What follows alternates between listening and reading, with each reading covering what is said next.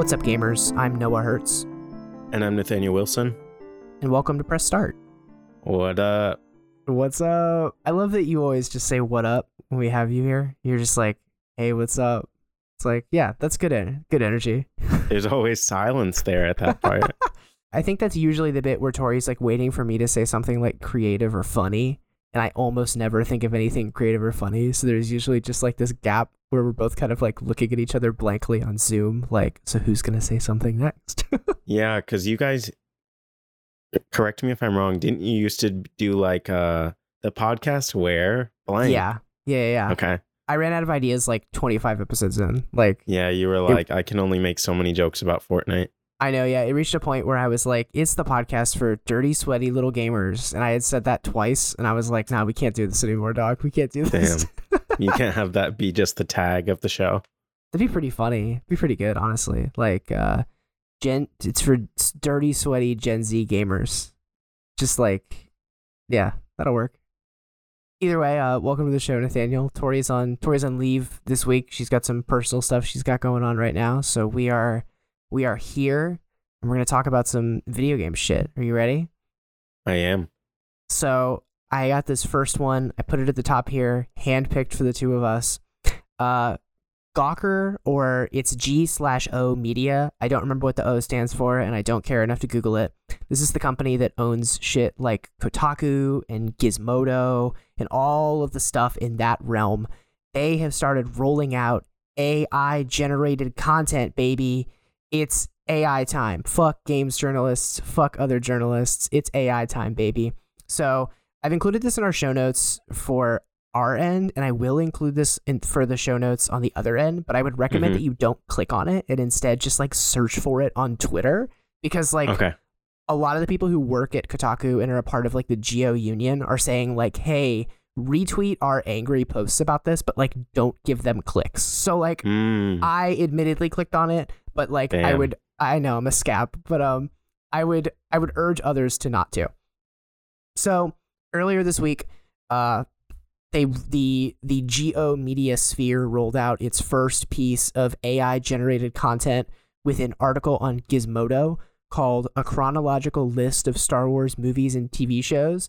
And wouldn't you believe it, it's literally wrong. It places two of the cartoons that take place in between movies after the chronological series of movies. So it goes like Star Wars Episode Mm. 9, Star Wars Clone Wars. And it's like, well, they fucked that one up. um, needless to say, the union was uh, pretty scathing about this.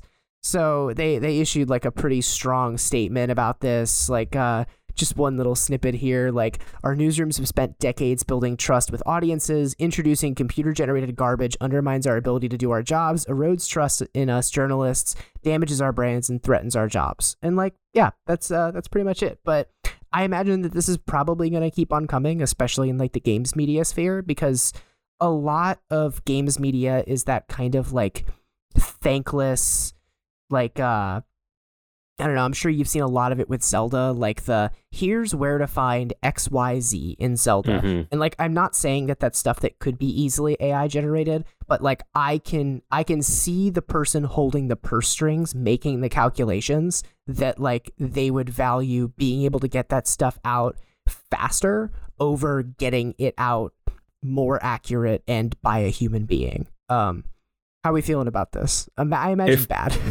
If only we had AI editors and AI fact checkers, right? We just have AI journalists. I know, right? It's like of all the things, like I mean, granted, like uh, you know that like that Grammarly shit. You ever get like YouTube Mhm. ads for that? Like I know people who use Grammarly, and like I get it, but like sometimes Grammarly, like I don't know, I, I don't know how you feel about this, but like, yeah, I please, love Grammarly. you love Grammarly. I'm somebody who's of the mind that's like, there are rules when it comes to writing, and a lot of that stuff is important, but like. A lot of those rules also exist like to be broken once you reach a Mhm. certain point. So it's like, don't tell me to stop making my contractions contractions. I want that contraction to be a contraction, you know? Or like, stop telling me to use a certain kind of punctuation there. Maybe I'm breaking that into two short sentences for a reason. Yeah, like all my writing at work is to be read on the radio. yeah. And so Grammarly doesn't always love that stuff. And- Mhm. But I'm just like, piss off. Like Yeah. I hit that dismiss button. But when I'm like doing schoolwork, I love Grammarly because it's like fix my typos, uh, correct my misspellings, add add the correct punctuation. For schoolwork, Grammarly was was gas. Yeah. I don't know. Um, I guess everyone saw this coming. You know, like there were so many layoffs that were happening recently. I mean, like BuzzFeed was probably the biggest one where they laid off all their editorial team and they were like, "Hey guys, we're pivoting to AI." Um, I really wonder what the long game is for this. You know, like I don't know what burns out first. Like the efforts of people opposed to this or the interest in big companies to like put out stuff that is potentially riddled with like errors. So I really don't know what the long game is, but like in the short term, it definitely sucks, especially considering like my understanding based on what I've seen on social media is that like editorial teams were not informed of this happening before like a day ahead of it or something. Yeah, to me I think where this goes is there will always be people like you and people like me who value like uh facts and correct information and mm-hmm. like real life human beings delivering us things like our news and their their thoughts about the things going on in the world. Mm-hmm. I think it's just that stuff's just going to become increasingly harder to find yeah. and increasingly more expensive. And so I yeah. think stuff like uh, Medium pages and Substacks are just gonna become like more legitimate places of yeah. gathering news and information, which is shitty, but like our world is commodified as fuck. So like, why yeah. wouldn't our news be more commodified? I like you and I have talked a million times about all the issues with like all these newspapers that have these websites that suck and are riddled with ads, and you have to pay if you want to read the local news because the paper yeah. would literally die if people aren't paying for that stuff. And so it's like we're just going to see more people be like, actually, I'm going to put as much of that money in my own pocket instead yeah. of working for a company and them getting to take some. It sucks, but I guess the inverse of it is is that as a consumer, I guess it is nice to know when I'm supporting a human being and when I'm supporting a media company that is just like waiting for the opportunity to lay people off, you know? Yeah. It's like there there definitely is a difference between giving five dollars to someone's Substack where they're gonna get all of that minus the small cut that Substack takes. Versus mm-hmm. giving five dollars to like Vice or BuzzFeed or Kotaku or one of these companies where like the chances of that ever trickling down to the editorial team is basically non-existent. So mm-hmm. I I agree with you that it sucks, especially since that's the kind of stuff that only at least for the time being is only really accessible to people who have a base level of understanding of like how to find that stuff. Whereas mm-hmm. like people who are less aware of how to find that stuff are just going to get bombarded with more and more disinformation and more and more like just AI generated garbage. But mm-hmm. I, I don't know. It, it really does make me wonder, like, if that's the direction we're going in. And, like, I can totally see it happening for games news, especially since, like, games journalism is, like, a very personality driven place. And that's because game comp- games uh, outlets, like, made it that way for so many years. So, like, I can, I can very much see it trending in that direction. Got another thing here. Uh, fake E3 is pretty much winding down now. We, we're out of June we're done with the just oodles and oodles of game announcements for the most part. But this past week, from when we're recording, Annapurna Interactive, the kind of indie publisher, put out a little summer showcase about some of the games that they are releasing soon. And so I pulling this info from an article in Inverse by Willa Rowe. This is kind of going over some of the stuff that they announced during this presentation. I did not watch this presentation, but I actually saw some of the trailers elsewhere. Um, there's some cool looking stuff in here. Did you look through this article that I linked in the Google Doc? I did. Um, a couple of hot ones that stuck out to me. The new game from Keita Takahashi, the guy who made Katamari Damacy. This is called To a T.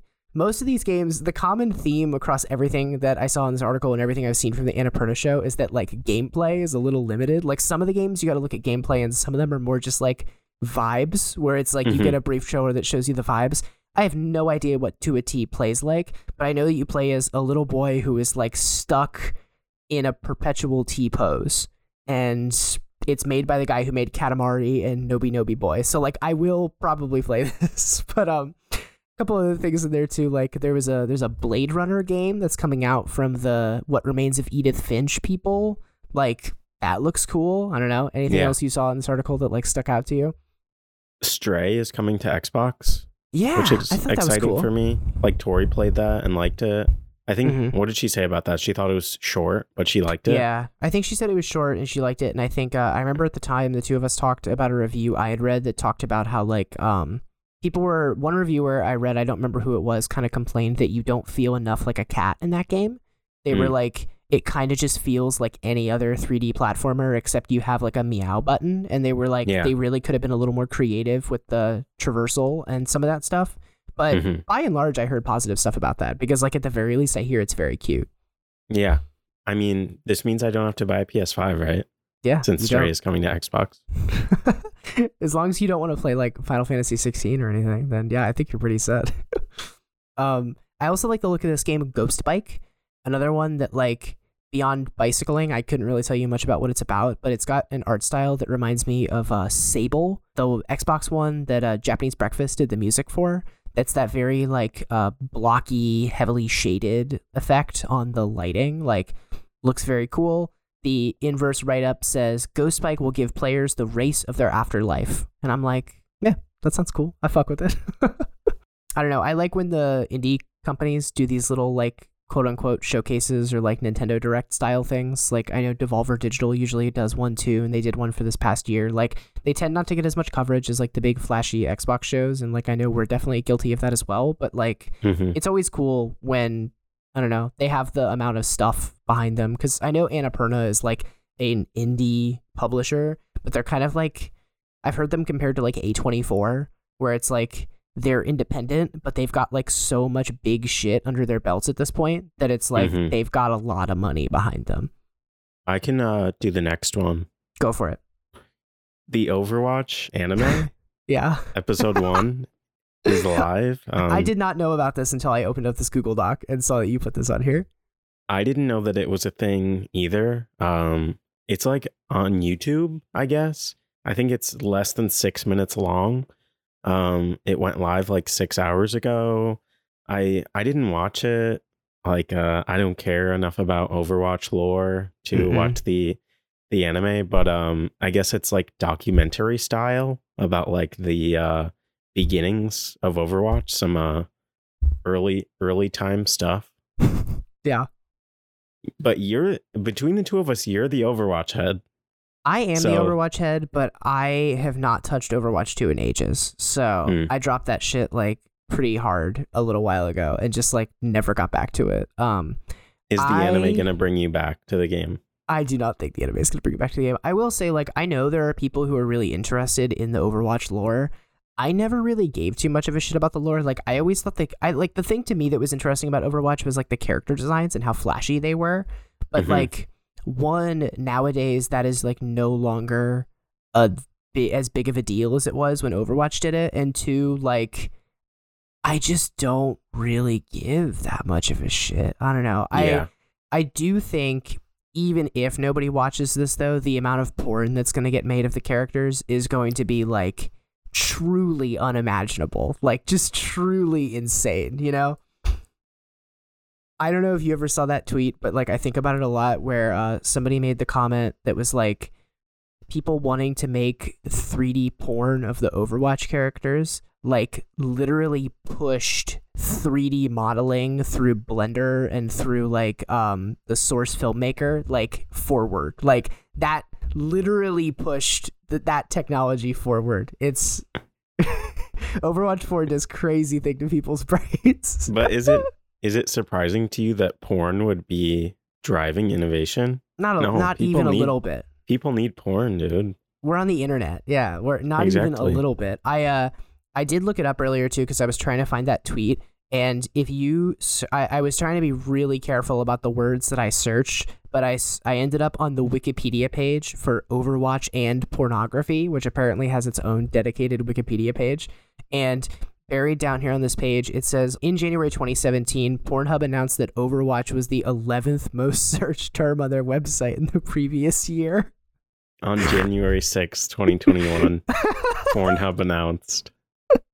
I just that's incredible. That's really really incredible. Yeah, 11 is insane. Yeah, that really is like insane. it's it's beaten out some stuff that you would be like, no way. It says it beat out threesome. That's crazy. Yeah.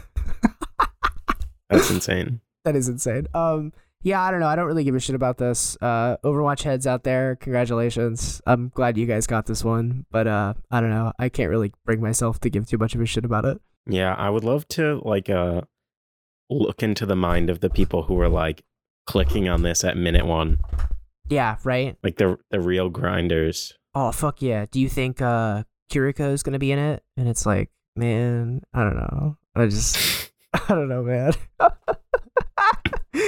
uh, I love Tracer. I love uh, who are some other Overwatch characters? Love Genji. Uh, the gorilla. Yeah, Winston. Yeah, yep. Winton. Winton. Yeah, he's great.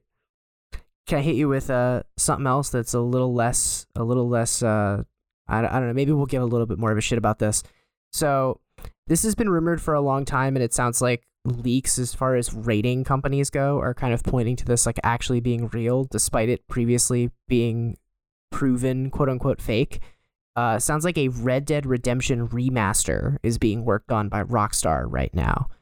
I am not huge on Red Dead. Where are you at? Is this something you're interested in? Red Dead is so so cool. Mm-hmm. Um, and I love it. I think it's like beautiful, but also cool. The storytelling is awesome. I think like taking GTA and moving it back in time was like a crazy cool idea and concept. I think it's executed awesome. Um, they've when those games come out, they're always like some of the most beautiful games that we have. Yeah. Um, and so like I played the first one on 360. The second one came out and I bought it and I didn't really ever play a lot of the story mode, but I played a lot of the online. Um, and I thought it was a really good time. Um, when I got my Series S, this was actually one of the first games that I checked. Like, does this exist in Mm. next gen? Because I thought that it would be. I I know that um, like I've seen YouTube videos where people are testing the capabilities of graphics on the next gen consoles by Yeah. using Red Dead 2 Really? like which is a last gen game which i think is insane but i think that just shows like uh how how like forward those games were back then Yeah. in terms of the capabilities and the like the graphics and just like the insane level of stuff that they were putting out so i like i'll probably pick this up i think Yeah. um i i won't spend $70 on it but at some point like this will be in my library Yeah. I um it's one of those things where it's like, I don't know, I think I never really approached Red Dead 1 like on its own merit. I think cuz I never really I never really owned any of the GTA games growing up. My, like that was for some reason like kind of a hard line that my parents drew. Plus like I didn't I had a PS2, so I don't really under I I could have owned them, but I don't know. I just like never really had them growing up. So when I played them at friends' houses, I kind of associated them as the games where you just like went and fucked around and like just kind of hit people with your car and just like did dumb shit. So I picked up a copy of Red Dead like way later on and I messed with it a little bit, but I think I mainly just was at the time kind of trying to like fuck around in it. Whereas like that is a game that like sure there's plenty of fucking around you can do in it. There's the whole system of like being an outlaw and being hunted down and that kind of thing. But like I think the thing that people go to that game for is the story. And that's like something that I never really met on its own ground. So like I would definitely be interested in checking that out, especially since like I saw some speculation that was like if they're remastering it, are they going to remaster Red Dead Redemption to play more like Redemption 2, which is interesting Mhm. because I know like for all the gripes I saw people have about like how overly realistic and slow some of the aspects of Red Dead 2 are, like I know people really really liked that game. So, Mhm. I think this is neat. I mean, I don't know. I, I kind of flip flop, and we've talked about this before on like remasters, remakes, and their place in things. But like, I think if done well, something like that could be interesting. Plus, like, I know Rockstar is a ways off still on GTA 6, and that's something that people are really looking forward to.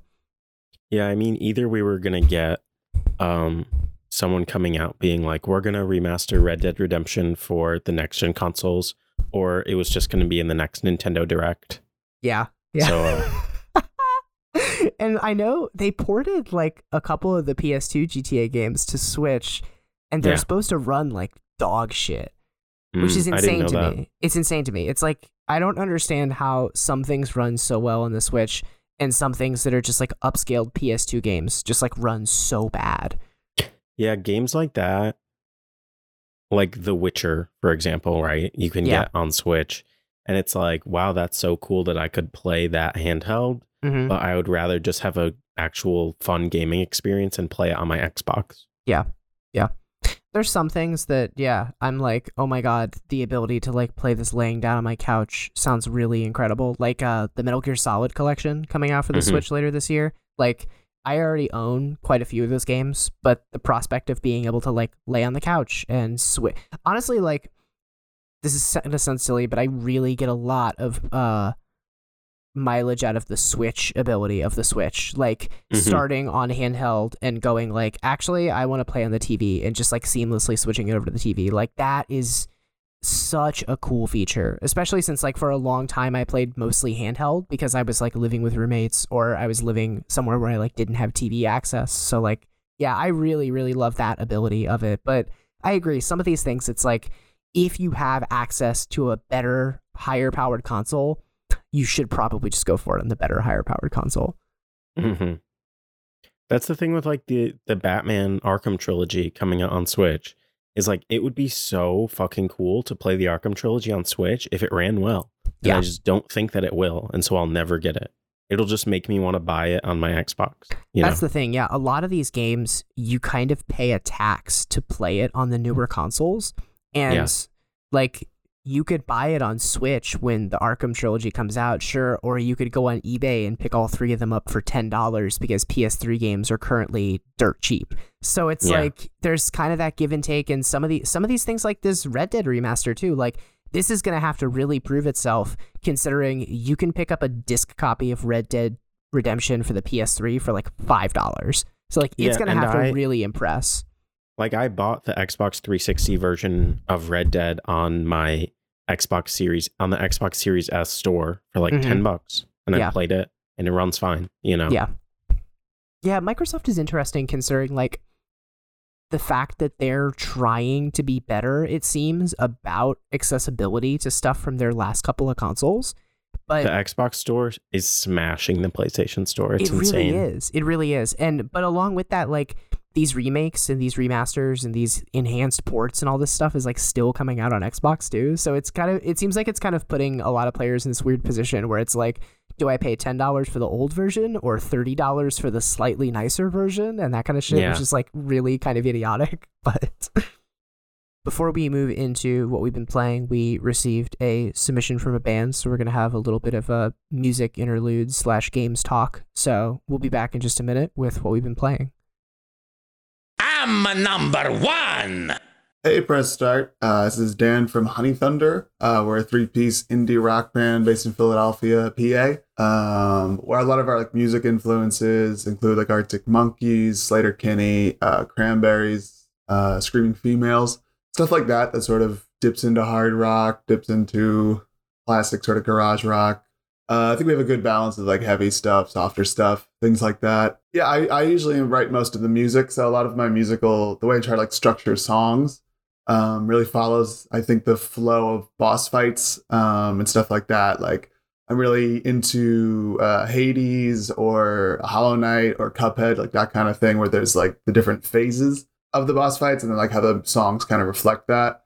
Um, I think especially for the song we're about to play, Ghouls, um, it's definitely our heaviest song. That one was very influenced by like the cowboy sort of vibes of uh, Red Dead Redemption like there's the twangy sort of ringed out chords um this sort of uh those like one note uh ring out ones that kind of you know mimic like galloping through the the plains or whatever it's also lyrically got a lot of uh this like unbridled sort of anger against uh, oppressive systems or like just this this sort of last ditch uh rage kind of thing going on which i think really reflects the specifically like the final boss fight in uh hades spoilers where you fight against you know the titular hades Um, I think specifically uh, a lot of Darren Korb stuff really influenced this. So like Hades and Pyre and other Supergiant games.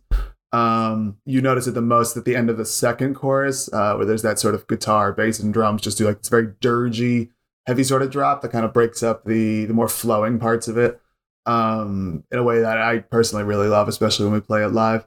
Um, I think specifically the song is really influenced by uh, Thrash Pack from that's the song from uh, Pyre, which I think is where you basically are playing like you know fantasy basketball against a pack of wolves. So I really like that energy, bringing that to songs, uh, and it's it's cool. I usually write the music, and then Kat, our singer and bassist, writes the words, and we don't we don't like usually the you know I write the music and then she does the words and it's sort of a separate thing. Um, and I think it's really cool how the tone of the music influences the tone of the lyrics and how that kind of meshes together. So even though Kat doesn't really play all that many games, uh, it's sort of still reflecting a lot of those uh, kind of core video game influences. Um, so yeah, I hope you guys enjoy it, and uh, thank you for having me.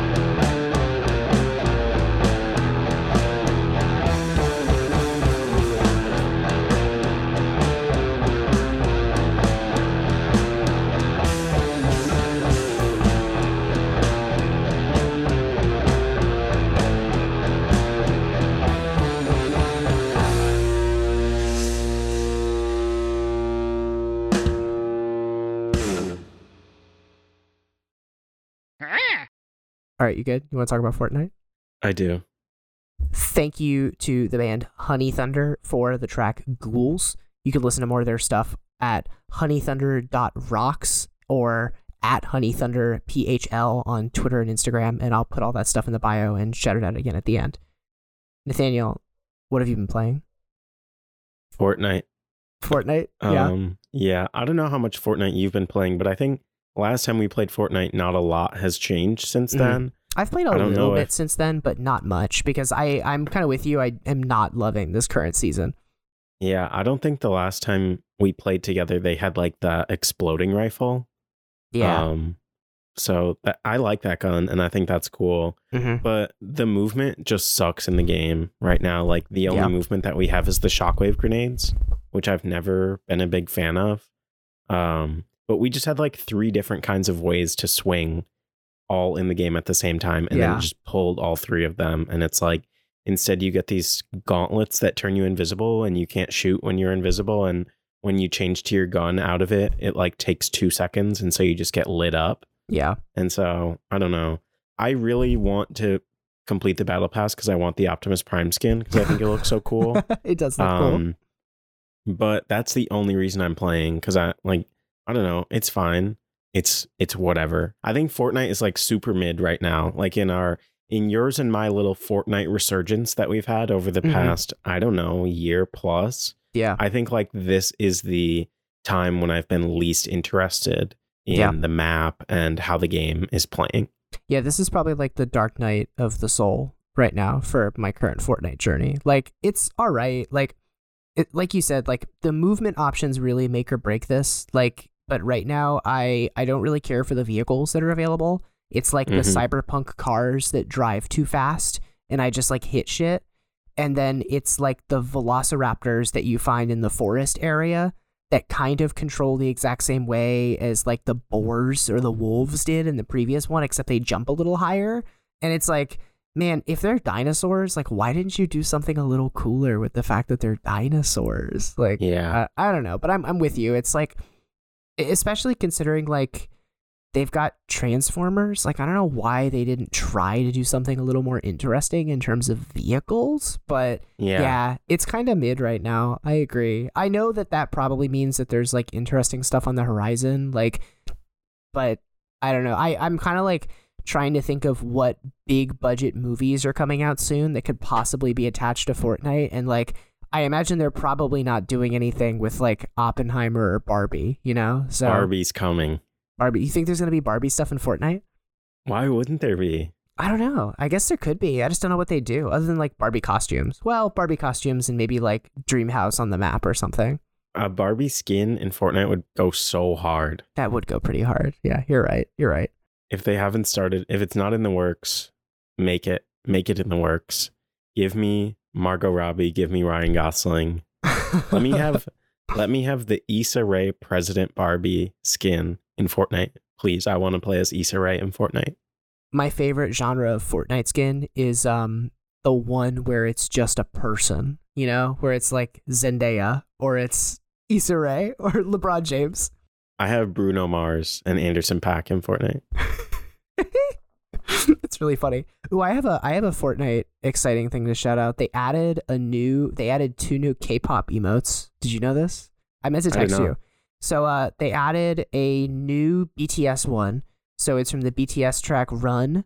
So it's like it's that one where it's like "Da-da-da-da-da-da-da." I don't speak Korean and I'm not gonna pretend, but it, it kind of sounds like that. And it's like so you have your character doing the dance from the music video, but they also added a bit from Psy's That's That, which you know I had just a little bit of uh, money left in my Fortnite wallet from like V Bucks I had accrued from doing the battle pass.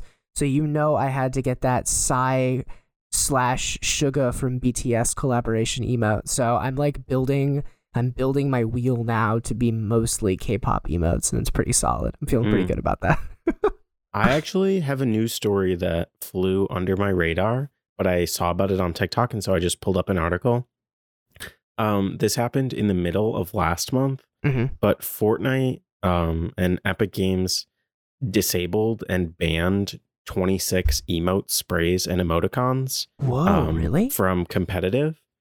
and there's like a a theme of them if you uh you can probably Oh, figure out why they banned them once I start telling you Oh, what they are. no, I'm worried. But it's like it's like the dance monkey emote, the banana whatever, the go ape. Um it's just like people were being racist. oh my people were- god. Yeah, there was I guess there was like a trend of killing people and then p- putting like the banana spray paint and doing a a monkey emote. And so I guess like good on Epic for removing that stuff, but like come on, that we can't have like bananas in Fortnite Yeah. or monkeys man. because like people are racist. Fuck Coming from like a big a big monkey fan like me. Coming from someone who has the the go ape emote actually. Um this is sad. This is sad news.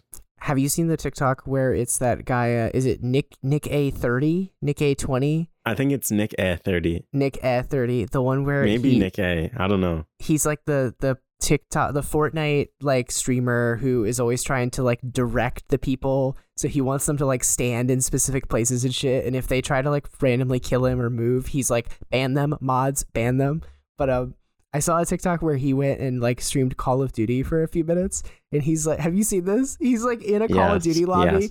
and he says to the other players in the lobby he goes are you guys family friendly And one of the other guys in the lobby goes, "What the fuck is family friendly?" No, and one of the guy goes, "Yeah, I'm family friendly. I love fucking kids." it's so fucking incredible. Like, what the fuck did he expect? It's so funny. I saw this one TikTok, and so um, it's like him and the the fucking little kids, whatever, do some shit he doesn't like, Mhm. and then it's like AI of his voice, and it says, it says mods ban this kid and blow up his house, and then it just like cuts to a video of a guy playing Fortnite, and you can see the picture of him in the corner, and then Mhm. it, it just like like he's streaming, and then it just explodes in the picture. it was like there was one day last week where my TikTok for you page just became like exclusively clips of this guy on Twitch and then people making Yes. fun of this guy. And I was like, guys, what the Yes. fuck happened? You think you're the king? I'm the king. oh, Oh, crap. oh fuck, that's so funny.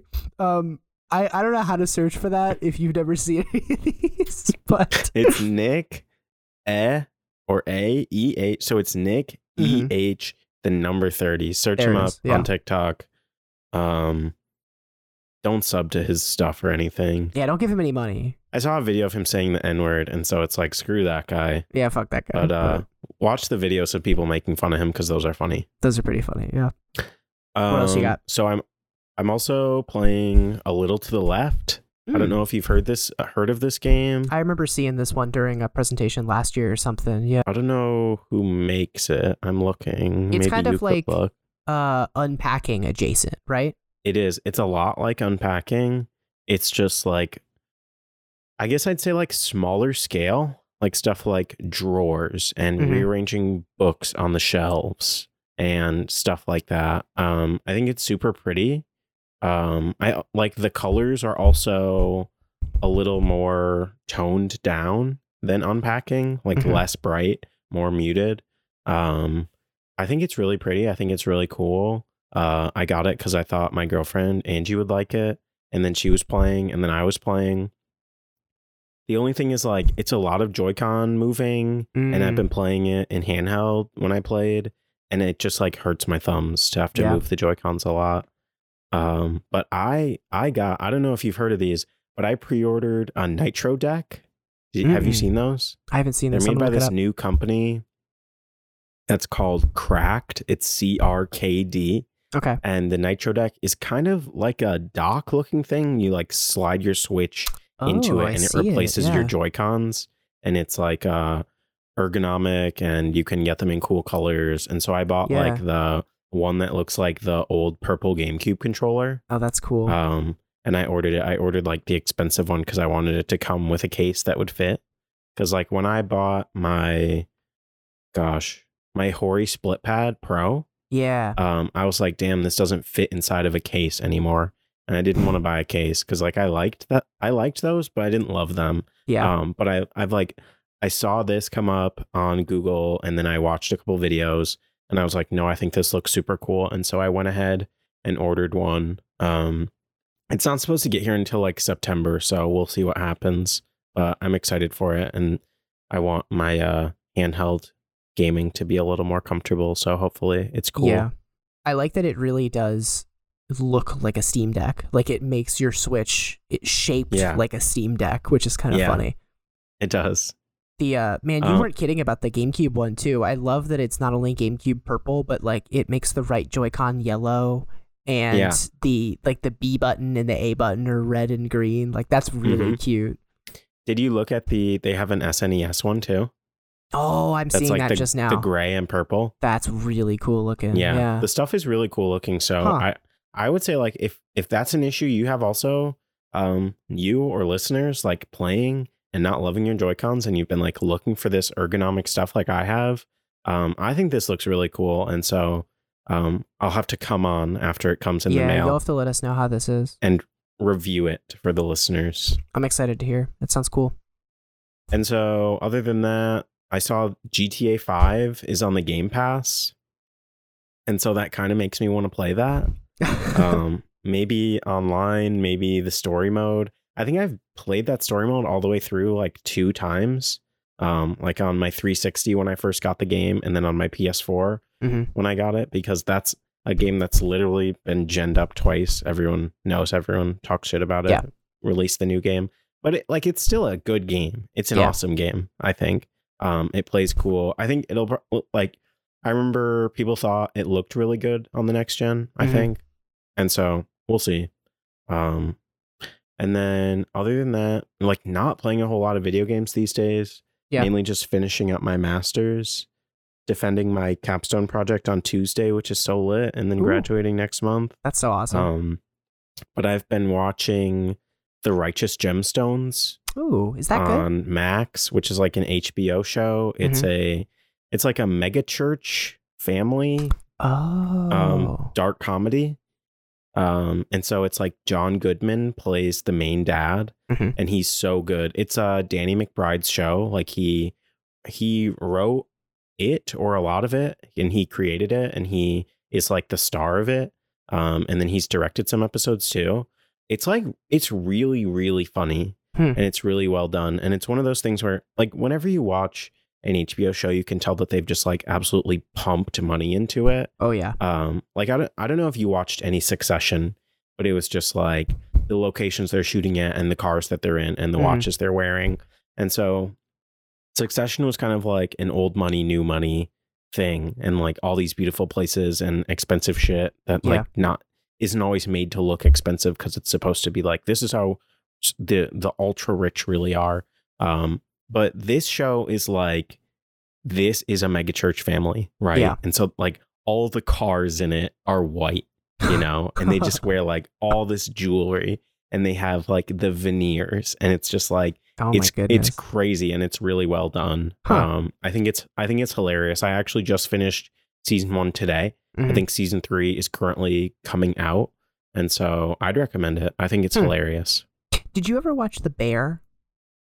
I did not angie's did not? watching it i've Okay. never watched any of We, it we we've been talking about putting that on our watch radar because um I know the second season just came out of that and it's actually getting really good reviews and it's been very funny because a lot of the reviews I've seen of it have been couched in this like we didn't think it was possible but the second season of this show is good. Like I, it seems like when a when a show like that one of those like prestige really well shot either dramas or even the comedies gets a second season or even a third season like there's like this bated breath of like is this gonna be the bad one you know? And like when it Mhm. actually ends up being good there's like a deep sigh and like oh thank goodness this thing is not tainted by a bad season now. So i'm kind of tempted to check that one out. I like the i like the chef guy from uh from Shameless, who I see in all the TikToks from Shameless, and he's also a chef. I like Ayo Edebiri. Like it looks good in all the videos I see. The food looks incredible. Like I want to check that one out too. yeah i know that tori and my girlfriend and my mom are all Mhm. really enjoying season two so like I don't think i could give better remarks having not seen it than to Yeah. say that uh, those three love it That's true. That's true. Shout out to your mom. What are you playing? So, this past week or two, a big thing on my radar has been demos. Part of that was because a Steam Next Fest just happened a couple weeks ago. So, that was when like a lot of game devs were putting out demos for games that they had released.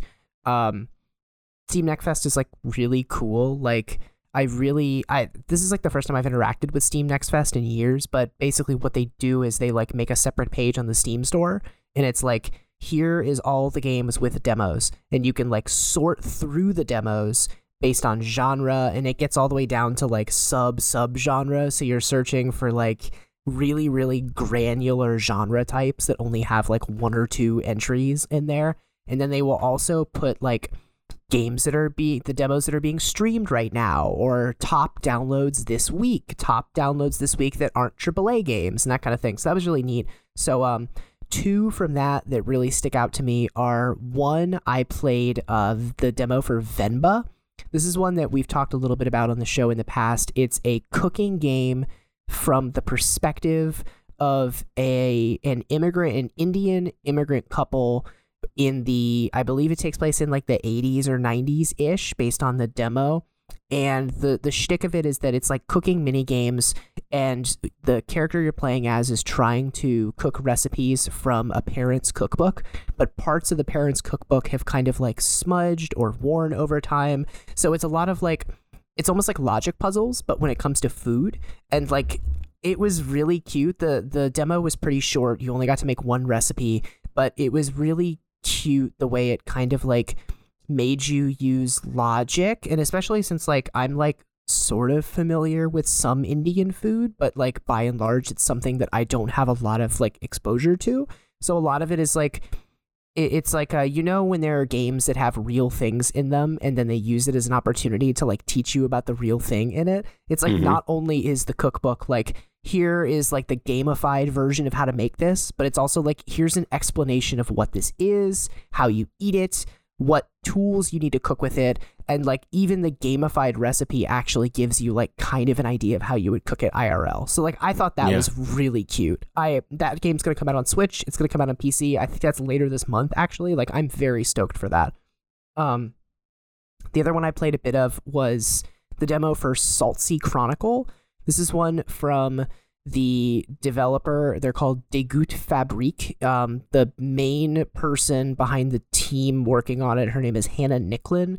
She's a game dev, dev and she is an author who wrote a book on game dev. And I this one mainly popped up on my radar because she did an interview with the podcast Origin Story, which I really like they had a really great interview where like it was funny because you could tell they went into the episode mostly planning to talk about like her journey to game dev and how she got there and that kind of thing. And a lot of it ended up being like how to create equitable workspaces and like how to ensure that like your pay structure is creating an environment where people want to get people go into management because they want to not because it's incentivized by pay and this kind of stuff so like mm-hmm. i was i was really impressed looking listening to her like um, I've followed her on Twitter for a while, and I know she like has those kinds of politics. But it was very cool to hear somebody that like actually kind of walks that walk in a space that is so notorious for having those kinds of labor problems. Saltsea Chronicle is very interesting and very strange. She described it in the podcast I was listening to as kind of like, uh, you know, like, uh, you ever watch Star Trek? Are you a Star Trek guy? Are you at least at least fam- vaguely familiar with like how Star Trek works?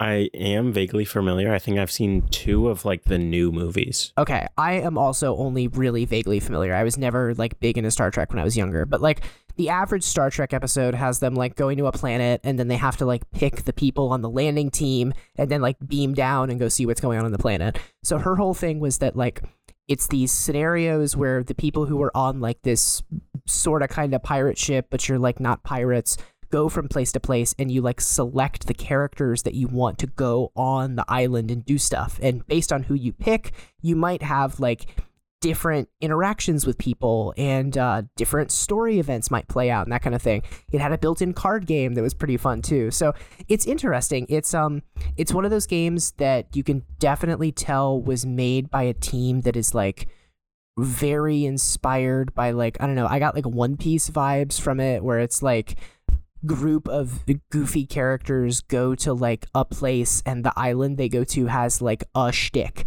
So like the island Mhm. that you went to in the demo is like cats. And so it's like their culture, part of the like economy of this island is built around making kind of crappy f- like fiber and um like uh, textiles out of cat fur that is like really itchy and kind of crappy, but it's what they have access to because there are so many cats on the island, like that kind of thing.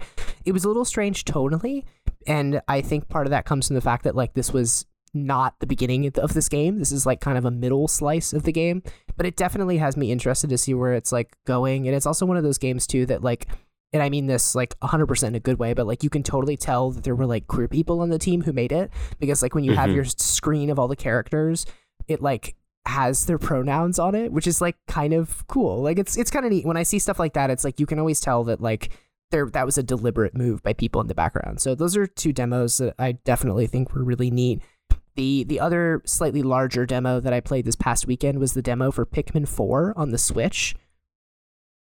Holy shit, Pikmin 4 is fucking awesome. I cannot wait for this game to come out later this month. Um Nintendo did it again, baby, right off the heels of Zelda. Pikmin 4 is so cool. Um have you played any of the Pikmin games? I have not. So they tend to get oversimplified as like uh described as like RTSs, so like a real-time strategy game where it's mostly about like and I think that's a good explainer for people who are familiar with real-time strategy games because like the the early stages of a Pikmin game are a lot about like growing your group of Pikmin and then trying not to get them killed.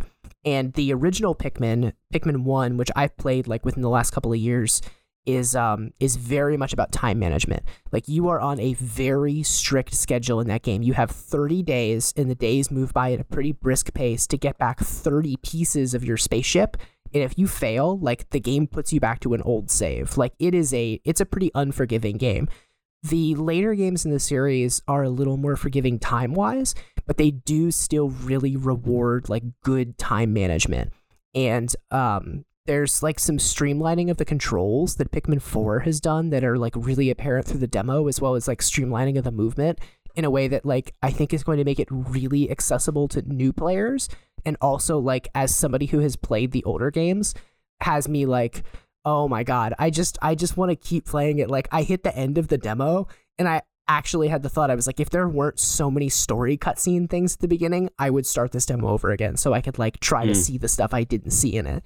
It's also got these like mini games built into it that are that are all about time management and like you have 5 minutes score as many points as possible by doing stuff. And oh my god, it's just it's beautiful too. Like the lighting effects in the game just make everything look so so cool. So Pikmin 4 looks awesome. If you if you're like a Pikmin fan and haven't played this demo yet, I highly highly recommend messing with it. For someone like me who's never played a Pikmin game before, Mhm. where would you recommend as like the jump off point for the series? I would definitely recommend messing with the demo for four because it has a lot of like beginner friendly stuff. Um, I, I mentioned that in the uh the little interlude that I recorded for the Nintendo Direct episode that you and Tori did. Like one thing about Pikmin that cracks me up is that since there have only been four console games, I'm not counting the 3DS one that was a platformer. Since there's only been four console games now, they like feel the need to still over explain all the mechanics. And that makes sense because it's not as simple as like a Mario, but it kind of cracks me up because it's like there can't just be like it's a new Pikmin. It has to be like Pikmin are creatures that you can pick from the ground and you can have them do your bidding. Press A to pick the Pikmin. Press A again to throw the Pikmin. Like they have to explain it.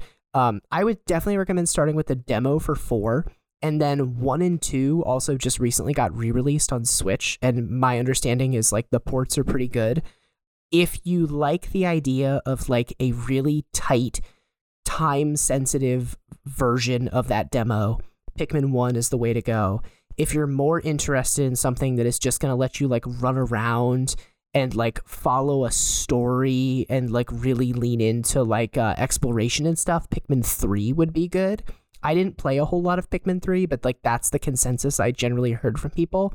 Pikmin 2, I think, is like somewhere in between the two of those. I played a lot of that when I was a kid, but I have not really revisited it since. But it's just such a special little series. I don't know. It's one of those ones that's like they iterate on it from game to game. but they don't iterate that much.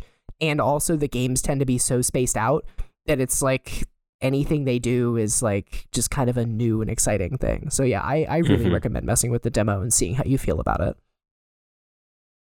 I got a few uh, non-game things I want to shout out to. The first one is a podcast I started listening to. This came as a recommendation from Tori. It's called Holy Week. Have you heard of this one? I have not. It came out earlier this year from the Atlantic. All the episodes are out now. It's like an eight episode short run podcast. I'm like five episodes in now, and the the thesis of it is basically like very very closely examining the the assassination of Martin Luther King Jr., but not just like the assassination itself, like the events that immediately led up to it and the events that like immediately happened after it.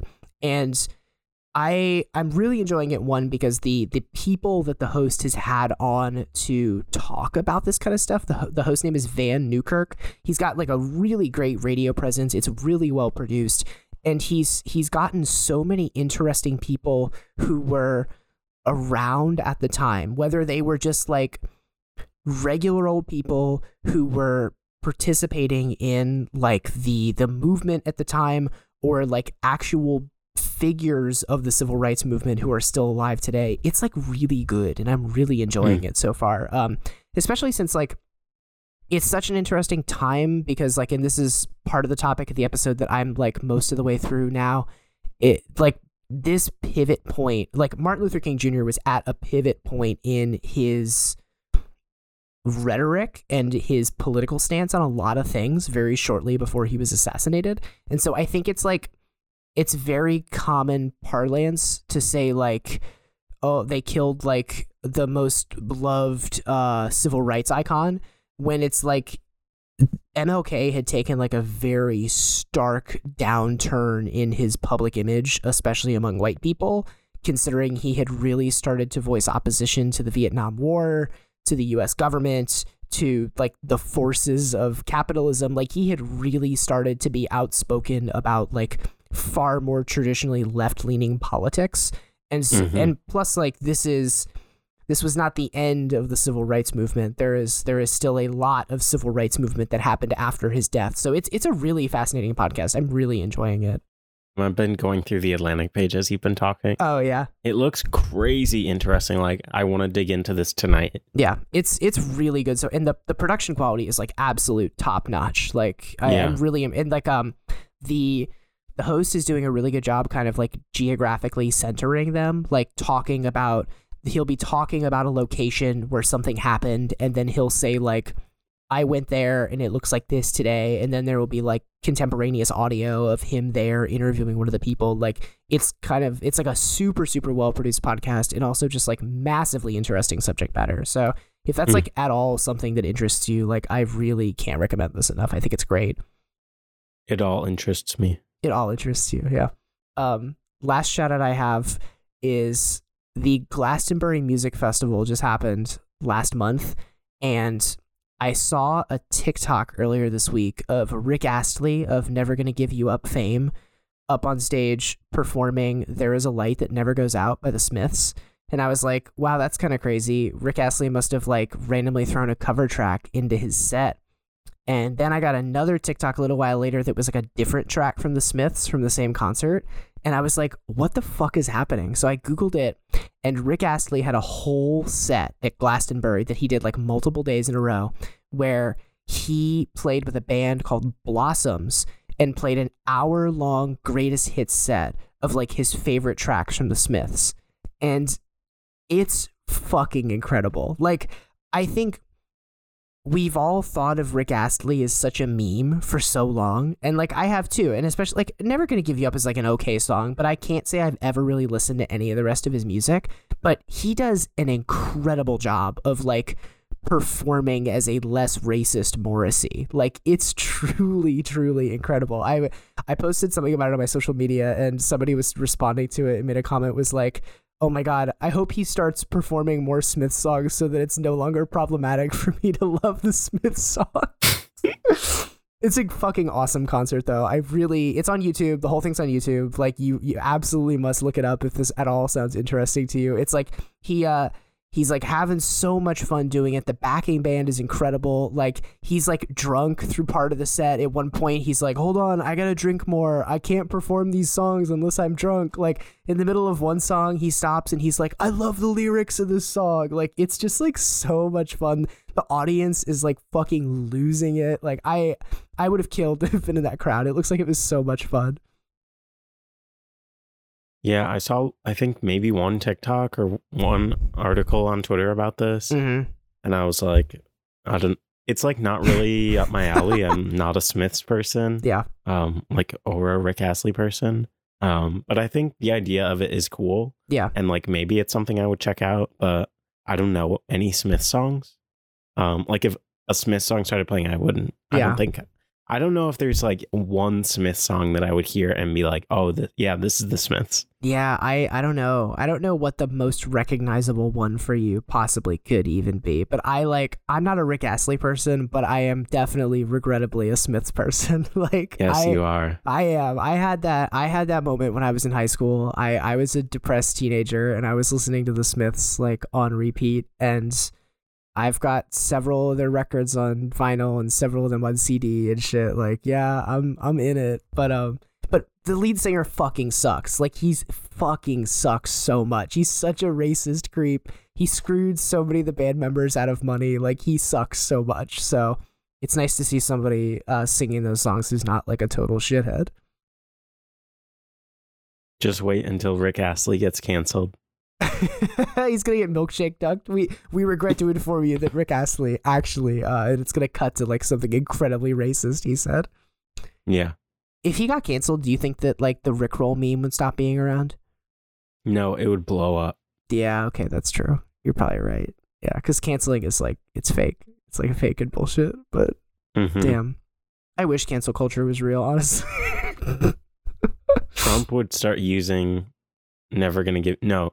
DeSantis would use never gonna give you up in the next uh anti trans Trump is gay video Yeah. on his Twitter. yeah, the next it, even more homophobic than you thought was possible uh internet Nazi video that he's gonna put on his social media.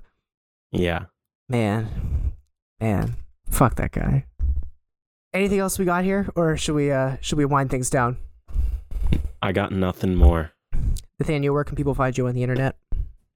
People can find me on twitter.com at Nathan Based. Mm-hmm. Um, what's your at on threads? I'm not on Threads.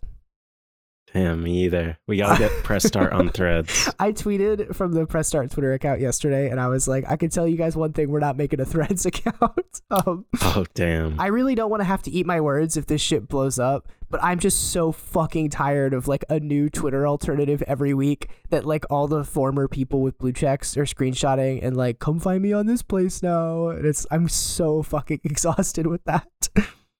I don't like hate the idea of a Twitter clone if stuff really goes down, even Mhm. though like I I love Twitter and I I'll stay there. yeah. Um, but the idea of like Meta's Twitter clone, I will never use that. Right? Exactly. I- and I also hope that I never have to eat my words and make a Threads account. But like, fuck Meta, fuck Facebook, fuck Instagram.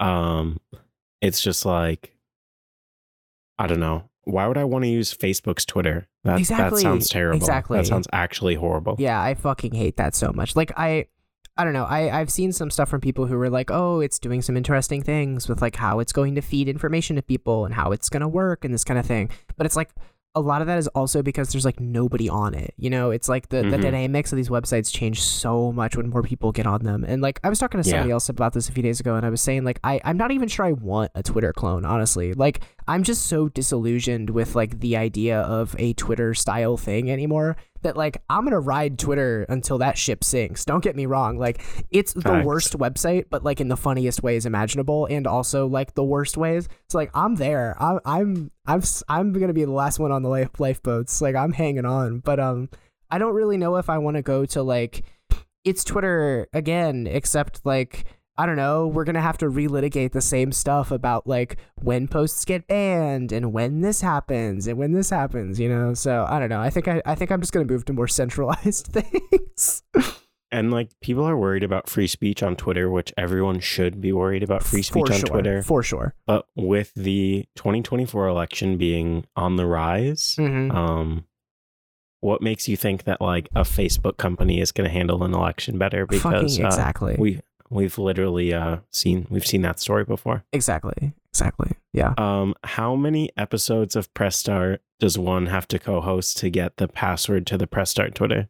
Um, I'm wondering why I didn't already send you the password to the Press Start Twitter. Honestly, I feel like you do. That's I feel like you do a number on that. Honestly. uh, Sometimes I'll see stuff like there have been a few times where I've almost just DM'd you stuff and been like, tweet this out. yeah, yeah. Listeners, if you want in on that, tweet a tw- e- email us or tweet at us too. As Twitter goes down, maybe we'll just start giving more people the username and password. Yes. uh, where can people find you online? I am twitter.com baby Noah underscore Hurts H U R T S. Shout out to twitter.com. I fucking hate it and it definitely makes my life worse. But every now and then something so funny happens on it that it makes it all worth it. Um, I don't even know what you mean. Like every now and then, it's like multiple times a day. I feel like Twitter is made worth it to me by the stuff that's going on on there. Yeah. Like I don't know. I don't even think Twitter is the worst because I still have my my community on there of like Mhm. all the people I have parasocial relationships with, yeah, same. and so it's like Twitter's Twitter can still be awesome. Just uh block Elon Yeah. and then block one thing you put me onto in undergrad was blocking every company that runs an ad on your Twitter feed yeah. because then you get some really crazy ads. Yeah, and just block every blue check you see. Just any blue check. Yeah. Block them. Block No, them, block them, a- block them.